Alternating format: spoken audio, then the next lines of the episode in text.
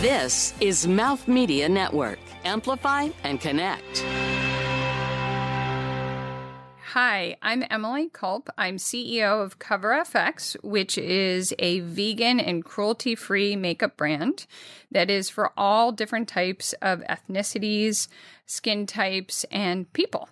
Uh, what I love about retail, I think the most important thing to me about retail is actually consumers. What I've always loved about every single part of retail, omni-channel in particular, is whether it's a website, Instagram, or in store, is the consumer engagement with the brand. How they're touching it in store, physically getting a chance to watch them try on your product or smell your product or put it on their face, to being on Instagram where they comment about it to me, the whole excitement and the passion in this space, whether it's in footwear and beauty or in fashion, is the consumer she or he are what drives me to do what I love.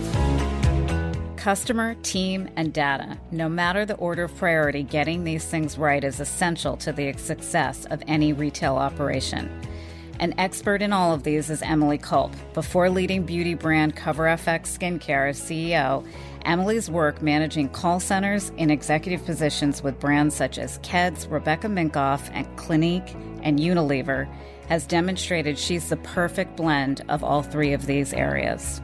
Coming up, you'll hear from Emily about career focused advice on being a female CEO in the retail sector, why data is queen and why customers have driven her success, why KPIs are such a focus and building the right team is everything, and the power of bench pressing.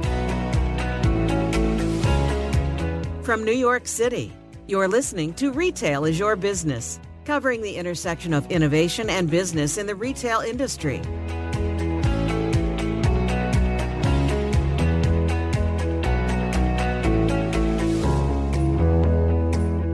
Emily, welcome to the show. My name's Rebecca Fitz. I'm here with my co host, Chris. Hey, guys.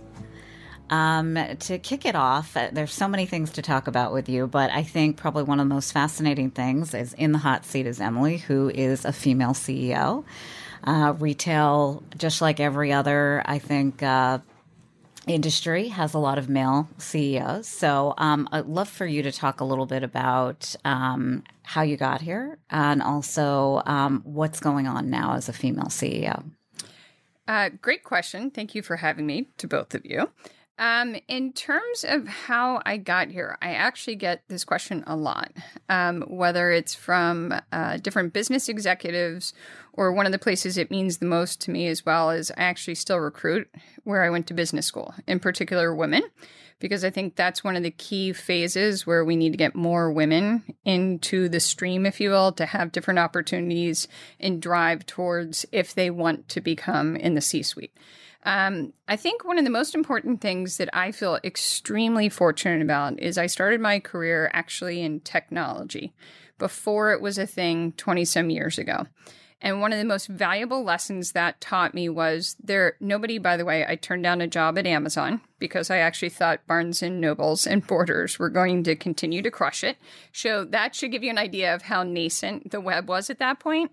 Nobody there were no content management systems, there was no rule book whatsoever. So what that taught me early on, if you can imagine when you're still totally malleable, is to embrace smart risk there is no right or wrong answer. It's about being crazy curious, understanding that there are always solutions. There's always options. It's about resource allocation, whether it's time or money or teams or what have you, but there's always a way to solve something.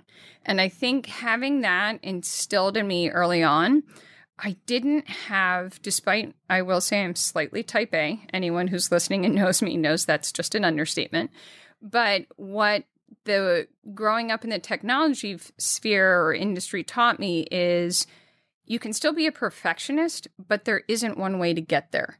And I think what that has empowered me is to understand I don't actually have a normal path on how I got here, but I've embraced smart risk or opportunities that have been provided, and I've helped create some of those. But I've also had unbelievable fortune of having people take risk or bet with me and I've delivered.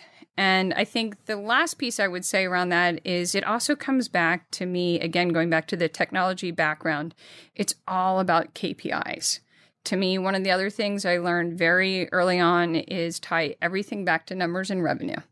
Whatever you're doing, have a P&L attached to everything you're doing and be able to put an ROI on it. So ever since I've been, you know, in business, that's what I've been doing.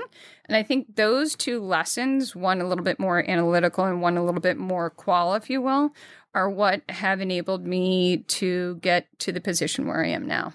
Uh, you've been at a lot of great brands. Um, so tell us about why CoverFX and why now?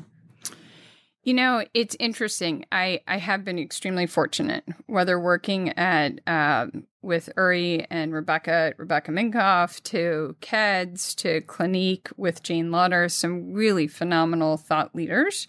And I I've had the opportunity to truly do some amazing work with great teams. I want to be clear, it's with great teams. Um, for me, this opportunity came up and it was the perfect amalgamation of everything I've been doing, which is I'm I absolutely love repositioning brands and companies and poise them for unbelievable success. And this particular opportunity from a business aspect really uh, enabled me to unlock all of the different skills I've been doing on different brands, whether it's retail, digital, consumer insights, brand repositioning, etc. All of that work. But also on a very personal level, um, what was really important to me at this point in my career is feeling I've always felt passionate about every single brand I've worked on. So I want to be clear on that. But I'm also at this point in my life where maybe it's having a nine to six year old and looking at them when I'm coming back from crazy red eyes and other meetings where I want to know that I'm having a positive impact on the world beyond just selling something. And what I loved about this brand is it's vegan and cruelty free.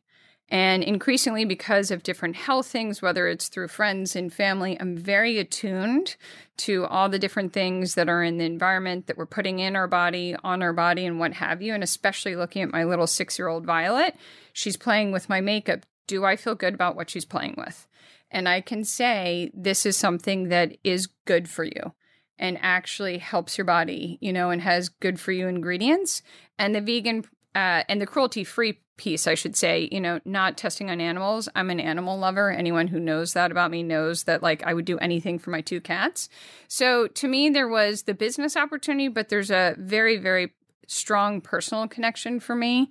And to be able to marry the two and drive success for a business, um, I saw as a once in a lifetime opportunity. So I'm thrilled to be here.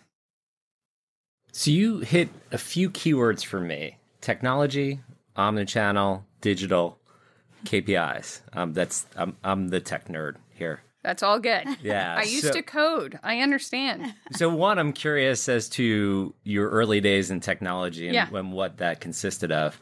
But I'm mostly interested in understanding how technology plays into the CoverFX business because you mentioned omnichannel and how to connect I think about how to connect the data points together to ecosystem. get to the KPIs. Yeah, yeah. So how how do you guys do that? And how much does your previous technology experience help you? Um, my previous technology experience, I think one piece I also didn't touch on earlier is I've also never had a job description because of everything. I've always been the first of whatever type of individual in any company. So similar to like when I was at Clinique I believe in four years I had six titles because it kept morphing with different departments and different things. That's just been my career as well. Um, so I think there's an agility or adaptability that helps me. Um, so going back to earlier in my career in technology, again, to me, it's more a lens and how I approach the world. And I really do genuinely, going back to my passion around consumers, early days, you know, when you're in focus groups, I helped roll out um, LL Bean's first international e-commerce site ever, and it was one of the first in the world. And I remember I lived in Japan and I used to order from Boat and Totes. That was yeah. our number one seller. I, when I was watching that being sold in Saudi Arabia, I was like, no way, this is amazing. Anyway, um, and I was in my early 20s watching the real time feedback. Going back to that, it it really inherently put in my mind at the heart of everything is your consumer. Because regardless of whether it's technology or not, you know, whether it's a high touch or a digital experience, the end game is about your consumer. But it also put in my mind data is critical to understanding your consumer and not to lose sight. And how do you connect the two and create a ecosystem where it's all flowing? So those were some of the lessons early days. Um, moving on to right now uh, you know i'm on month eight in my role right now. So I'm still, uh, I would say, restructuring my ecosystem, but it's well underway. And the key to me, it's not about the volume of data. Um, I think data gets lost in all these conversations that everyone's like, I need data, I need analysts. What you need is crazy smart people who are curious, who can ascertain different levels and understand where to dig for the data, pose the question, get the information, and then formulate different insights and actually act on it in a timely manner. So, that to me is the whole thing that I'm putting together as we speak. And I mean, it's phenomenal. Like, one of the interesting things I learned early on about this brand is about 8 to 10% of our consumers are men. And that's really exciting. So that's an opportunity for us. So hence why I said early on, you know, we're a brand for men and women.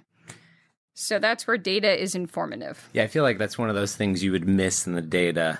You wouldn't use it as an actionable insight. You would maybe lose sight of that data point and you couldn't use it to actually change your marketing message or to reach a, a specific audience. Or sub segment, or just, I'll be honest, one of the things that I deeply care about culture. Because at the end of the day, when you're in the middle of a repositioning, it's all about people. You can have the best business plan in the universe. If you don't have a killer team with you, it doesn't matter. You just have a great business plan. That's it. You need both. And going back to culture, now after getting that piece of data, we're not changing everything we're doing in the marketplace, but I will be clear we are very careful now internally how we speak about it.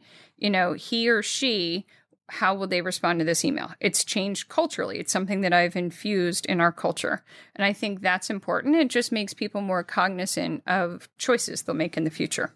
Do you think technology helps culture or impedes culture in terms of a reliance on it? Sometimes I hear, even in my own company, if we only had this tool, if we only had this piece of data, we would be whatever, doing so much better. You know, it would be so much more helpful. The team would be so much healthier. Yeah, I think there are two pieces. I mean, I love technology. My house is wired every room with different AI systems. So you're talking to the wrong person about technology. But on the flip side, all kidding aside, the piece, and I actually have these conversations at home a lot with my family, it's all about how you use it. And I think there have already been great examples in the news recently. I'm not going to touch on them, but I think, like anything, it's how you use it. And where I think technology can go a little bit askew is when people say, as you said, where it's either shiny object syndrome, where all of a sudden, because AI is a topic is trending, that everybody's like, what we need is AI. That's going to fix everything. Actually, it's not. If you don't have a sound strategy or a way to actually implement it, or you don't know who your consumer is, AI is not going to fix that it's an enabler. So I think it's more about understanding where technology can fit into your strategic roadmap and how to use it accordingly, but it is not the be all and the end all. So we didn't go through your CV, but I yes. know that you have some agency experience. And I've had some agency experience as well. I feel like everyone in our space has at done time yeah. at the agency. Um, did that help? Did that help shape the work that you've done at retail brands um, was that foundational in terms of your career and where it's gone? 100% um, in i would say two ways. My running joke was that was the mba that actually paid me. Um, i learned an, an obscene amount of information, whether it's from Digitas. I was like the 78th employee. So before it went public and run by Michael Bronner and all of that, it was fascinating. Um, to Ogilvy and Mather, working with some of the brilliant minds who sh- helped shape whether it's IBM, Dove, and in my case, working on Kodak. I understand it didn't end the way we all wanted, but it still was an amazing, iconic American brand to have the privilege to work on. Um, what I think was really important to me were two things, as I said, coming back to the points. One is I truly learned from the ground up every single marketing, communication, and for that matter, consumer insights piece. And that was very foundational to putting the consumer at the heart of everything I did, even with the technology piece as well at Digitas. Um, so I am unbelievably grateful for that. And by the way, it, there's nothing harder than being on the agency side. I think that there's a lot of misconceptions that you're going to con, you're hanging out, having rose. I don't know what people think happens in the agency world. I did not do any of that, by the way.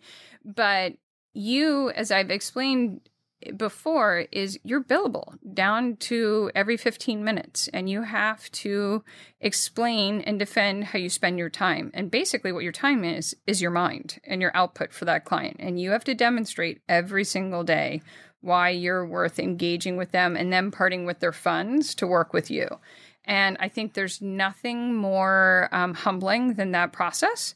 So it's learning the channels, but it's also the accountability. And I would say, finally, um, the customer service mentality, where whether it's the end, for example, when I was working on Kodak, whether it was working with Best Buy and seeing the consumers in store, or for that matter, you could argue the customer was the Kodak CMO and what have you, who working with all of them. Um, there's a reason why most of the teams that I put together have a mixture of people because there's also an agility, a speed, solutions oriented nature that's instilled in you, or you will not survive in the agency world. So, yes, I am so grateful for that period. Coming up, you'll hear the unique challenges of running a company in the beauty industry.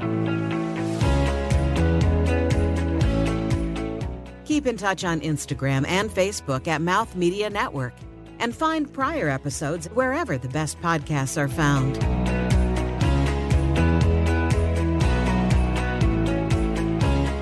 beauty is is super complex. I'm a, a woman who loves makeup. Um, I would think, particularly for the product you all have, that there are probably all kinds of opportunities and challenges ahead. I'd love to hear about um, how you're tackling these.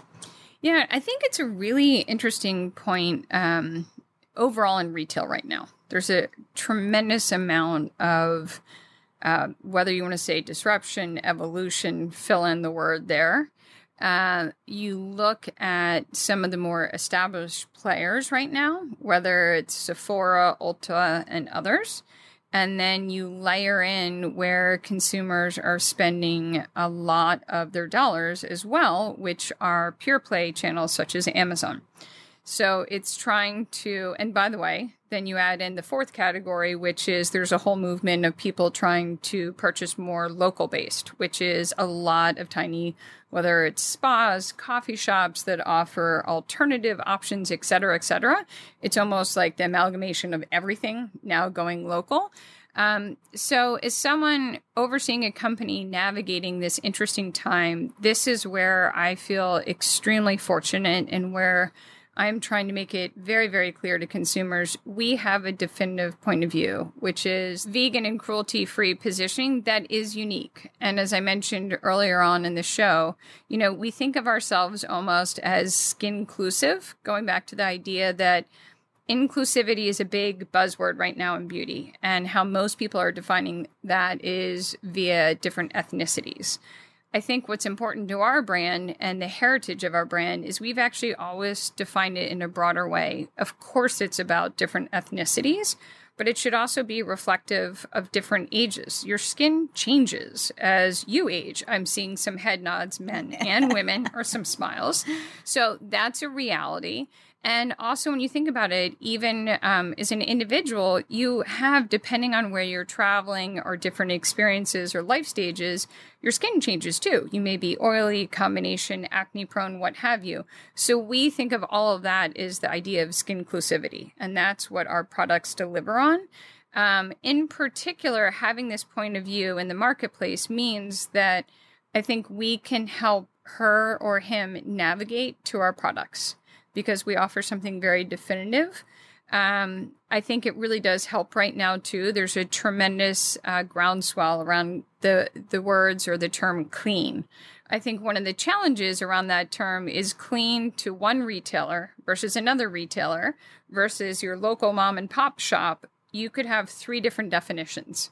And I think where I empathize tremendously is with the consumer who says, you know what?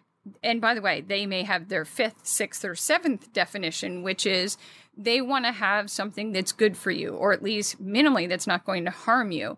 And that's their definition of clean. So this goes back to one of the things I love most too, which is empowering our consumer. So we are very transparent, whether it's in store, online, or our social media. Here's what we have in our actual product. For example, in one of our top selling products, we have a soothing green tea complex. And then we're very clear here's what we don't have in our product. Because again, going back to the point that clean means so many different things right now, there's not one universal standard. Almost like what organic food went through many, many years ago. That's what beauty is going through. So that's where we're empowering our consumer to make their own choice. So, as a guy who does not use any beauty products other than maybe a pomade I put in my hair. You don't use SPF. You're a ginger. Oh, oh sorry. Yes, you do. Sorry. I, I, okay. So uh-huh. my beauty regimen is, which is basically that something that keeps my hair in place. We'll talk through that at another Hand point. soap. Yes. Ooh, okay. And sunblock because and we make sunblock. That's what a lot of the guys buy from us. So, so how do you create the right customer experience considering there's all of these different facets of non-standard terminology, uh, different products that suit different needs, different life stages of the person buying the products. How how do you create that customer experience? It seems like a real challenge for the uninitiated. Um, I'm going to take you on this special journey. This will be my personal challenge, Perfect. and I will get you onto our SPF because, by the way, that's what so many men love. It is non oily, there's no scent, and you have no concept that it's on you. Even my husband is converted at this I'm point. Sold. You will be, my friend. Um, and by the way, it's coming back shortly. We're re bringing it back and reintroducing it. But um, I think you, you know, astutely just put out there a very true point, which is it, it's reflective of our consumer. We're all con- complex individuals. I mean, when you think about any of us, whether you're on a red eye or what have you, your skin is your largest organ. It's going through all these different fun journeys with you. So it's also complex and changing.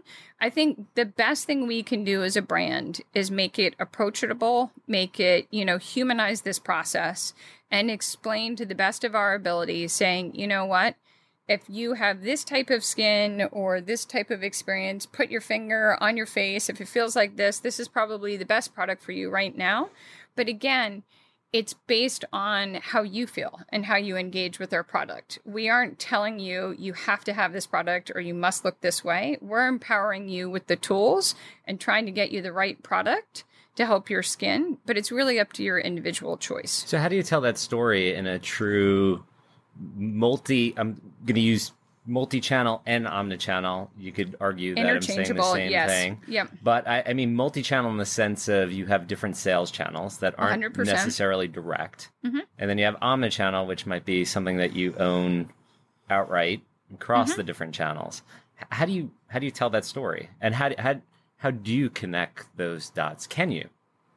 I, I, I don't think anyone who says they can do it completely flawlessly, similar to anyone who says they have 100% data on everything the consumer thinks or does, I, I don't think is being totally forthright.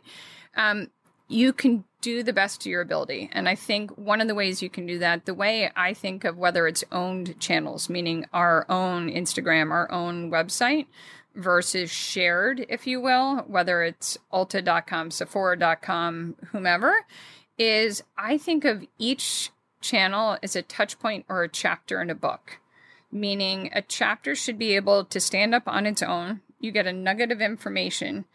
Optimally, if you engage with two or three, it's more cumulative and you get a richer experience. But I can't control, nor would I say that I could, what order in which you consume all these things. So that's where we're trying to make sure that we truly think about the fact that you might have your phone in store, be looking at our own Instagram channel, oscillating to a different website looking at ratings and reviews, and by the way, be talking to a beauty advisor or somebody in store trying our product. So that is why I love what I do, which is it's the complexity at one point, but it's thinking, distilling it and simplifying it, thinking about being in touch with that consumer. What would help that consumer the most to make the best decision at that particular moment in time? In, so that's what keeps me up at night, but it also keeps me super energized. In 2019 is is and and I know you said 8 months on the job in 2019 yes. for the company. Is that the focus? Trying to connect those dots or there that's other one of our, one of Yes, one of. What are other focuses in 19? Um you know, one of the most amazing things about this brand is we have phenomenal products. They're really effective and it's coming back and creating um, that discipline or clarity of focus on what are our core products and making sure that our consumer has an opportunity to try these products and not only just new products because i think about one of my favorite books out there that i love reading. It is a business book so humor me on this one but it's not dry. It's called blue ocean. Um, it's a really good book, and why I like it is it's very again it's a simple framework, but it's you know where to where to play, how to win, and that's a very simple framework. But actually, if you do it correctly, the discipline and the fortitude it takes in making a decision, saying where you're going to play, takes just as much discipline and fortitude to say where you will not play. It's very hard actually saying no consistently and having the strength, especially as different variables uh, fluctuate in your business. So that is one of the guiding sort of frameworks, if you will, on going back to let's focus on our core, do some amazing things, make sure our consumer is aware of what we've been offering, which is the vegan and cruelty free and skin inclusivity, and go from there. So you've had a career that started technology, agency, marketing, now operational business. A lot has changed over the the time that you've been sort of involved here. What do you see the innovations that are coming, and how do you see the next generation, your kids, my kids, changing the way that they consume media, marketing messages and and brand. Is that are you thinking about that now? I'm obsessed by that. And I think you know, on a personal note, going back to my children for a moment, my 6 and 9 year olds who I've made affectionately into um, my little guinea pigs. Um, I think, as I said earlier today, I have different AI systems in each room of our house. And part of the reason I do that is I think it's really important to try and understand what your consumers are going through. Who am I to say which system they may or may not have in their home? So why not try and experiment with all of them?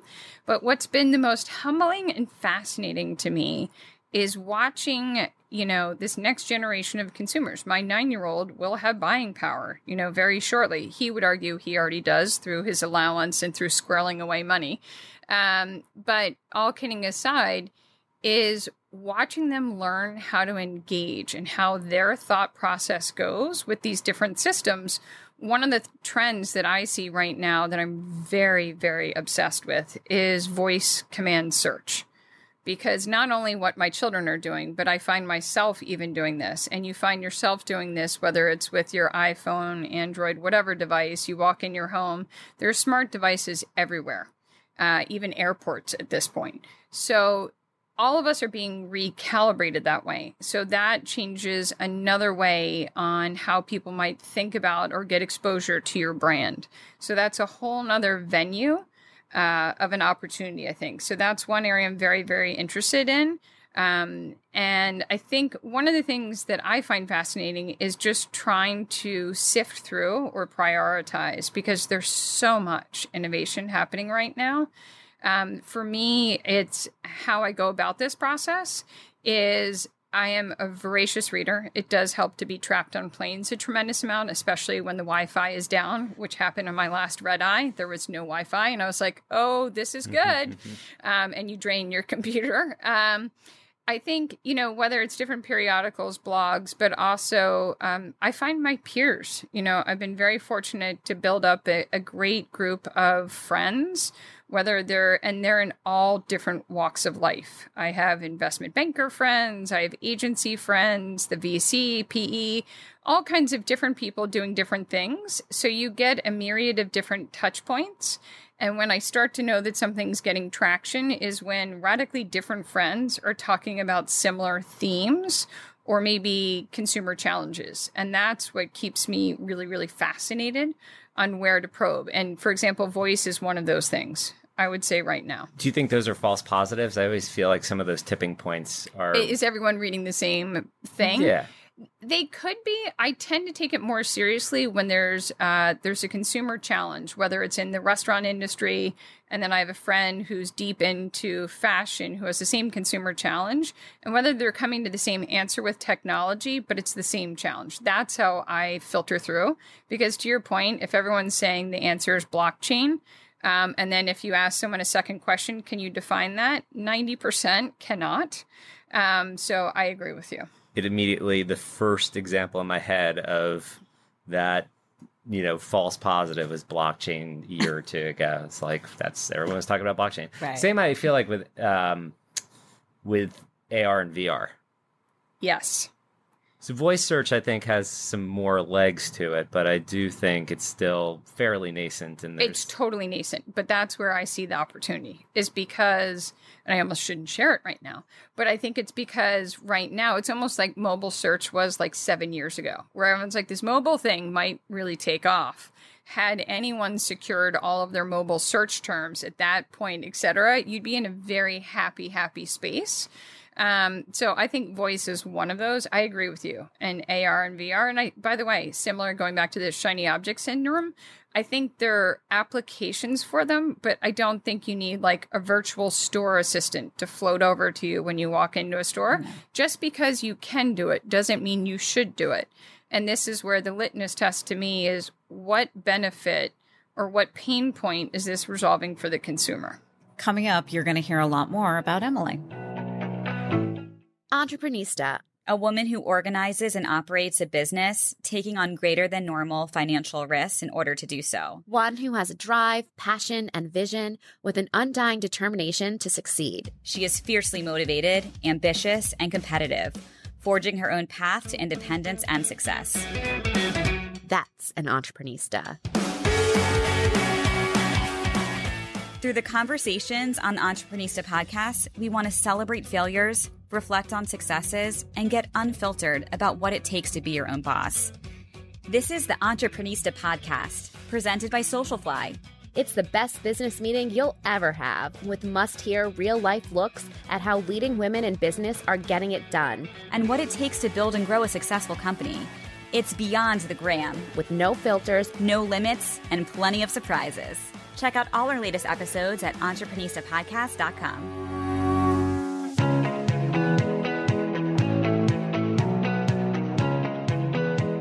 Are you an app person? Do you have yeah, some have interesting apps. apps? What uh, what what's the most interesting one?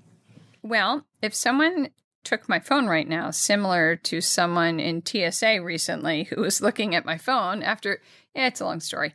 Um, going through security, I have a mixture of my own apps and somehow my children's apps are also on there too, which is good. So I have finger painting and other things. Um, actually, all kidding aside, one of the apps, or I don't know if it's an app as much, one of the things I do when I travel a lot, if possible, I like P90X. Do you know what that is? I yeah, don't. It's a workout regimen with program. Tony. He's I don't know Tony. Oh, Tony's the head of P90X. He's like oh, I've seen him in the commercials. Actually, yeah, I take that back. Do your best and forget the rest. He is mantras. It's solid. So do you bring DVDs with you? And oh, oh thanks, thanks. With my little Atari plugged into my console and screen. Uh, no, but like there, you can download the stuff and it's great. Are he has like stretch bands. So will you do a workout like, like in your hotel room? I oh yeah. If you stay overnight. Uh, if I stay overnight, I try and stay in perpetual motion when traveling, even overnights over Europe. I just try and keep going, and that way your body is fully confused but doesn't know what time zone it's right. in. Your energy is still up. I, am not saying this is a long term best health plan, but that's how I do it. Um, I do workouts in my room, or my one of the big ways I relieve stress is I actually weight lift. So I love to bench press. I'm serious, yes. I can't anymore. I used to be able to bench my whole body weight. I can't anymore because I don't train seven that would days be a the week question, anymore. by the way. How much? So is this CrossFit? Is this No, I don't do CrossFit. So you just go and bench. My it's interesting about 20 years ago, my husband used to on and off like professional lift and all that stuff. And I was a marathon runner. I used to run a lot. Then I hurt myself in the Boston Marathon. I was like, I have to do something physical. And he helped me learn how to do dead legged lifts, all of this kind of stuff. And the endorphin rush from it is amazing. So I've been lifting now for over 20 years. So what can you dead? Um, I don't dead anymore because of my little soft back from all my traveling. But I bench right now the bar and two 20s. So you put that all together, it's what, like 65, depending on the bar weight. Because isn't there a thing where it's like bench, dead, Yep. and then Yep. clean, That's correct. Yeah. and then there's a ratio. Yep. I don't do dead legged lifts anymore. Um, and I don't I don't bench enough anymore where I need a spotter. I do it so I can do it on my own in hotel gyms. But yes, I used to actually need a spotter and I used to actually lift my body weight. So what's your regimen for jet lag um, mitigation? Because everyone has one. I do. Um, as I said, beyond my crazy perpetual motion theory, um, I go purist. I hydrate like nobody's business. I drink more water. This is on planes where people are like, Is everything okay with you? Because I'm drinking so much. I have no alcohol, no caffeine. I try and get access to the nearest Starbucks, regardless of where I am in the world, to over caffeinate there. Then I switch to green tea in the middle of the day, and then I try and have a green juice. So somehow between caffeine and green byproducts, I'm convinced it works. Plus, I eat super clean. No So- fried foods, nothing. First day, it's power through. Yeah. Caffeine, caffeine, water, Lots of water, very green foods, like super clean eating too. sleep. Ooh, I also try and run. I run somewhere in there as well. The running is critical. The only thing I would say on the run is because you're so tired, your feet sometimes trip on the treadmill. You got to keep your wits about you. You you can't. There's no podcast. You need to be present in that moment so you don't kill yourself on a treadmill or while running in a city. There was a time I was traveling for work in Japan, and at three o'clock in the morning, I was on a treadmill, and it felt like a scene in Lost in Translation, where it was just me That's correct. and Japanese programming and the treadmill. That's correct. And that's when you also want to make sure you're like fully present when you're like, hey, it's just me in the gym by myself. That's where you actually tie the tether. That's to the- correct. When it says the emergency stop thing, where you're like, Have this is key in your hand. legit and I should have this attached to me. I will be honest, it's not a bad idea at those moments. Interesting. How much do you travel? I mean, you- you're a CEO of a company, two young kids. How how much does that impact your Travel choices? travel choices and how you travel? Yeah, I mean, I I think it's all about integration. You know what I mean? People say work life balance. I'm not really sure what that means. I can just tell you it's integrating. There's some days I crush it at work or do a better job at home, and I take each day uniquely. It's not like a scorecard thing, um, because life is too short to do the scorecard mentality. Is my point. Um, in terms of travel, I've always been this way. I will say with kids, it does amplify it. The perpetual motion thing. I've had to do that for the first 10 years of my life on the agency side because I was zipping around to lots of different locations anyway. So I'm actually used to that and I love the energy and what it sort of provides. I think the most important thing to me, though, on keeping up the pace is um, just being very purposeful, meaning I don't take business trips, I never have, that don't need to happen. You know, if you can do a one hour Skype call, great. This is where technology has its advantages. But you also need to have enough, I would say, emotional intelligence to understand having a in-person meeting or having that extra lunch can make all the difference in the world and it's making that judgment call um, so kids have factored in but it, it really hasn't changed my travel routine if you will um, i'm just as efficient as i was many many years ago Was Rochester your favorite travel city when you were on the um, agency side? thank you for asking. I also worked very closely with Best Buy, so So I had uh, I did. I have had basically everything I feel like happen except for a fire on a plane. I've skid off runways. I've been through blizzards. I've had emergency chutes triggered, but I haven't had the fire yet. Knock on composite material here. I'm hoping to avoid that in my flight repertoire. I've been hit by lightning. So, a lot of things, but yes, I've had some very luxurious choices and cities that I've spent time in. Uh, Emily, any final thoughts? We've covered a lot of ground uh, in this conversation. I just want to spend more time with you guys. This has been super fun. Um, all kidding aside, too, the one thing I feel like I haven't had a chance to talk about with you guys is teams and the importance uh, that is to me on building, you know, amazing uh, business opportunities and businesses for repositioning them. Um, so just want to touch on that. That you know, as I said before, you can have a great business plan, a phenomenal board, but if you don't have a great team, it's not possible to execute and, for that matter, even have fun and get those results. So that's where I also feel very, very fortunate at Cover FX. I'm building the team that uh, I've worked with many of them two or three times in the past. So it's like working with your family. It's a privilege. So I'm very excited about that. And uh, if you want to touch base with me anytime in the future, you can find me on our website, any social media outlet, LinkedIn, whatever works for you. Um, Emily, thank you so much for joining us today. Uh, thank you for listening in. Uh, Chris, thanks so much for co hosting. Thank you. Guys, it's been my pleasure. Thank you, and I hope thanks, to come back again soon. I'm Rebecca Fitz. Have a great day. This has been Retail is Your Business, produced by Mouth Media Network. Copyright 2019. Your brand message can be on this show. Email us to find out more at podcast at mouthmedianetwork.com. Thank you for listening.